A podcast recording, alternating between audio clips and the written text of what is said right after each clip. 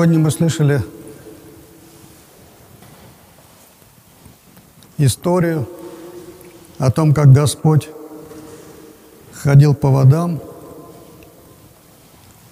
и как ученик Петр, он тоже дерзнул ходить по водам. Что из этого получилось? Господь после того, как насытил людей хлебами, пять тысяч, великое чудо, но и великое искушение испытания. Почему? Потому что после этого люди будут искать его для того, чтобы он, так скажем, решил проблему голода, питания. Будут искать его поставить царем и так далее. И Господь уединился на молитву, а учеников отпустил на другую сторону озера. Когда они плыли, поднялась буря, противный ветер, так что их сносило, они не могли переплыть на ту сторону. И вот ночью идет Господь по водам к ним.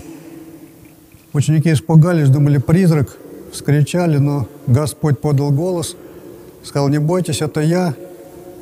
И тут Петр исполнился дерзновения и сказал, если, Господи, если ты, то благослови меня пойти по водам к тебе навстречу. Господь благословил, Петр пошел, какое-то время шел по водам, а потом посмотрел на эти волны, на этот ветер и как-то, в общем, начал тонуть. Закричал, чтобы Господь ему помог, Господь его взял, не дал погрузиться в глубину, сказал, маловер, по что ты усомнился? Они вошли в лодку, ветер прекратился, вот и ученики переправились на другую сторону.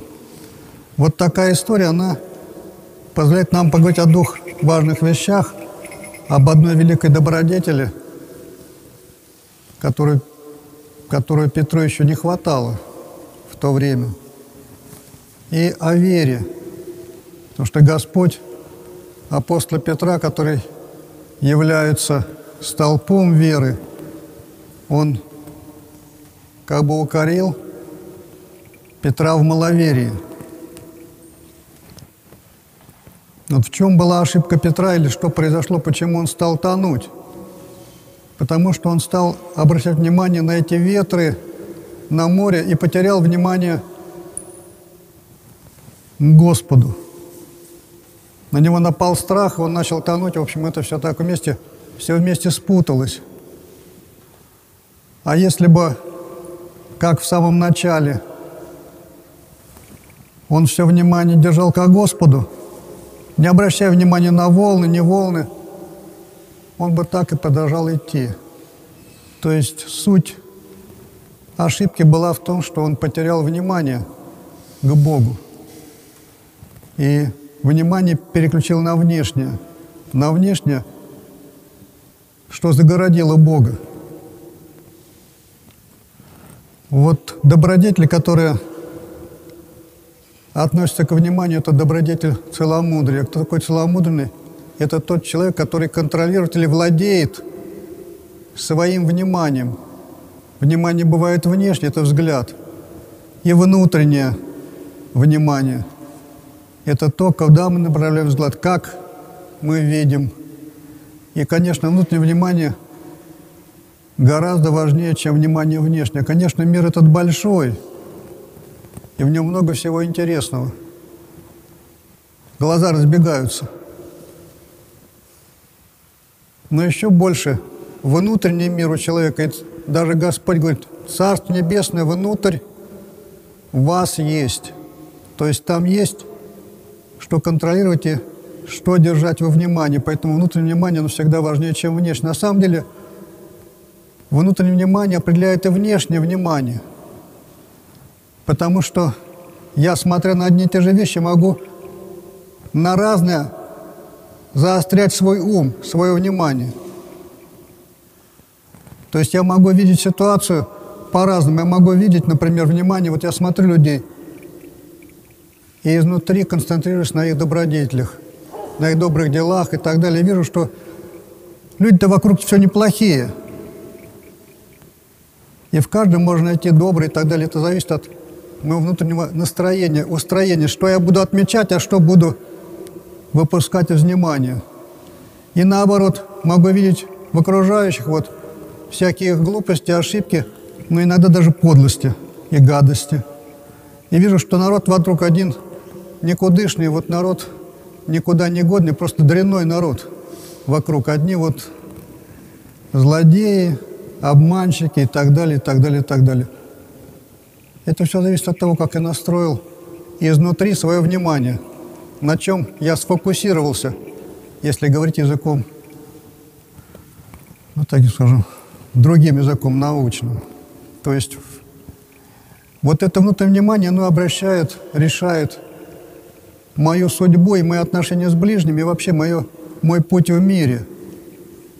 Но вниманием надо еще уметь управлять, так же, как взглядом. Бывает, человек управляет взглядом, бывает не очень управляет. То есть зыркает по сторонам и не может остановиться. Взгляд туда-сюда бегает, если совсем бегает, то это уже сумасшедший. Человек, который просто не контролирует свои глаза, которые туда-сюда вращаются, но это признак сумасшествия. Мы в какой-то степени себя контролируем, но не в той степени, как требуется добродетелью целомудрия.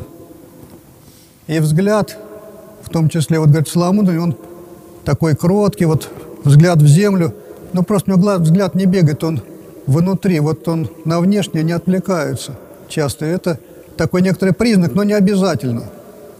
Не обязательно. Вот бывает, человек в землю смотрит, а внутри прокрутит какие-нибудь дурные мультфильмы.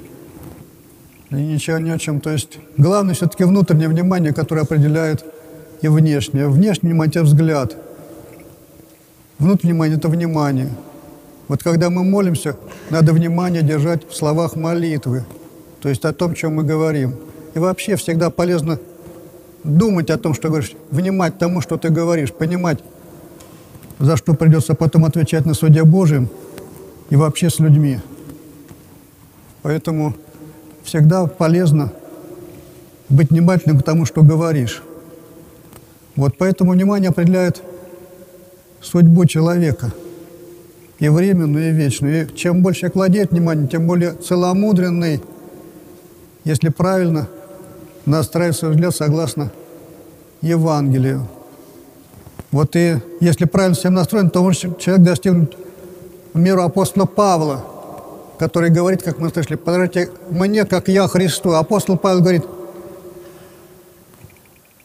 пришел Господь в мир грешный и спасти, от них же первый есть масс. То есть первый я самый большой грешник. Почему? Потому что вот он внимание так настроил правильно, что он видит в людях добродетели, он так настроится, а в себе видит недостатки. Если так настроиться очень хорошо, то всегда можно видеть в себе много недостатков, а в других много добродетелей. И в конце концов придешь к убеждению, и не просто так, что так будешь видеть, что от них же первый есть маза.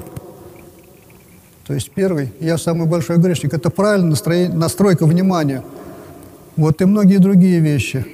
Поэтому вот как айсберг бывает одна восьмая над водой, а семь восьмых под водой находится, вот так же соотношение должно быть внешнего и внутреннего внимания к помыслам, к движениям, к чувствам. И на самом деле через сердце Бог разговаривает, поэтому очень внимательно – что Бог скажет. Внимательно быть к Евангелию так внимательно происходит, а ты сразу раз в Евангелие. А как там по Евангелию? Тоже внимание к Слову Божию, к тому, которому написано, к тому, который он говорит. Вот так поступают подвижники. И в чем же ошибка Петра? Вот внимание рассеялось, потерял внутренний контроль. Бога потерял из внимания, посмотрел волны и так далее. Житейское море говорят, нас окружает то, что в мире происходит. Ну просто ураган, особенно сейчас. Весь мир трясет. Какие-то вот и в погоде ураганы, и в политике, и в мире кругом. Как жить? Вот надо внутреннее внимание иметь к Господу. Вот Господь, когда тащил апостола Петра из воды, говорит, маловерный, что усомнился-то, собственно? Бог больше этого мира. Маловерие в чем заключается? В чем вера, в чем неверие? Почему у нас женщин в храме много, а мужчин мало? А подвиг веры тоже стоит во внимании. Потому что вот этот тот шум, гам и так далее, а Господь, Он почти как призрак. Его, может быть, едва видно в этом урагане. Но внимание должно быть к Господу. Вот так же есть вещи, которые у нас происходят в жизни. Они, может, не очень заметны, не яркие, но такие, которые не от мира сего. Вот мы чувствуем, что здесь Бог как бы вмешался, что-то произошло такое, как не от мира сего. И если мы к этому внимание держим, или к словам Божьим, а Бог говорит тихо, это бесы кричат и шумят, а Господь, Он достаточно тихо разговаривает. Но если мы слушаем, все складывается правильно. Так же, как и духовники, старцы настоящие, тоже тихо говорят, но надо слушать, что они говорят, чтобы все было по Богу и благополучно. Поэтому самое главное, вот это внимание, это и есть, по сути, подвиг веры. То есть среди того всего, что мы получаем информацию, есть какая-то самая ценная, которая, как в породе руды, бриллиант. Надо тонну руды перекопать, чтобы найти один маленький камушек, который стоит всех усилий. Вот так же Господь говорит, нашел человек жемчужину. Все остальное мусор, он все продал и так далее, взял одну жемчужину. Вот эта жемчужина – это как раз внимание к Богу или внимание к тем вещам, которые проявляются. Почему женщин много в храме? А потому что внимание женщин иначе устроено, чем у мужчин. Внимание у женщин такое вот как мозаика, у нас все видит, вот, но ничего как следует выделить не может.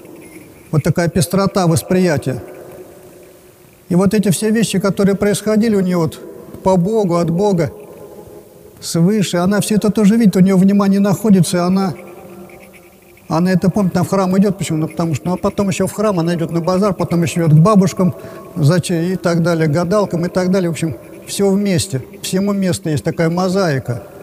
Она главное выделяет, но все видит, поэтому женщин много и здесь в храме, но и в других местах, куда ходить не следует. Вот их везде много. Вот, прости Господи. Вот поэтому вот такое восприятие. Мужчина восприятие у него другое. Вот оно похоже на восприятие, скажем, если мы смотрим картины Рембрандта, вот как-то выделяется главное, вот сфокусировав именно фокус, а остальное как-то так расплывчато все. Если у него главное вот там спорт, он или там машина, или что-то, он это видит, а остальное все, как бы все в тумане, как бы не важно, не актуально. Это тоже очень важно именно вот в таком контексте, именно поэтому мужчина должен быть главой женщины, потому что он выделяет главное, он прокладывает путь. А женщина по этому пути старается решить всякие разные мелкие проблемы, которых тоже надо решать. Ну вот и когда он так видит, если у него тоже есть опыт церковный такой, духовный, но он в тени, он размытый, его не видно, и, в общем, его это не волнует, поэтому мужчин мало в храме, но если действительно его задело как следует, мужчину, то он может все остальное оставить, пренебречь, а сфокусироваться на этом. Поэтому видим много подвижников, мужчин именно, когда человек начинает, обращается, он готов все остальное похоронить, выбрать главное. Вот такое подвижность. Вот так устроены мужчина и женщина. Такой взгляд, от этого никуда не денется, такая природа. Вот поэтому женщин в храме много, а мужчин, для которых этот опыт церковный, духовный стал важным, их очень мало. Вот, но если мужчины пришли в храм, то, как правило, они более преуспевают, так что даже апостол говорит женщинам, женщинам нечего в храме учить, потому что, ну вот, а пусть дома спрашивает у мужа, он ее наставит. Почему? Потому что он видит главное, он умеет отобрать ядро, зерно от шелухи, отделить. Очень много надо терпения, чтобы выслушать женщину, когда она что-нибудь рассказывает. Потому что она рассказывает, она рассказывает все. Вот и как оно было, и какая была погода, и с кем она встретилась, и потом человека, с кем она встретилась. Все, что по она все расскажет. Вот надо очень долго слушать, с терпением, чтобы понять, что, собственно, она хотела сказать. Потом саму разобраться и как-то вот принять правильное решение. Вот так тоже устроена такая специфика. Так вот, поэтому иногда сложно мужчинам и женщинам общаться, наоборот, женщинам с мужчинами. Женщина говорит, ну ты меня не слушаешь. А мужчина пытается понять, что там вообще, о чем она, собственно, говорит, что там главное. И поэтому старается вот все отбросить лишнее. Поэтому вот этот момент внимания, он очень важный в духовном делании. Внимание – это одна из составляющих контроля. А все целый контроль над собой – это называется трезвение духовное, духовное делание. Вот обладение своим вниманием – это овладение во многом своим спасением, это путь к спасению. Вот и видим, что Петр это обратить внимание еще не вполне владел. А потом, да, потом апостолы стяжали, как апостол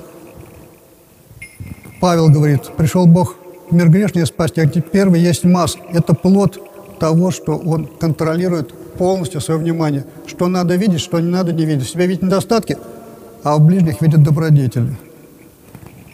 И при этом остается учителем и апостолом, потому что ему есть чему учить, он много понимает, что внимание к Богу. Он говорит, подражайте мне, как я подражаю Христу. Чтобы подражать Христу, надо его видеть, которого апостол Павел не видел при жизни.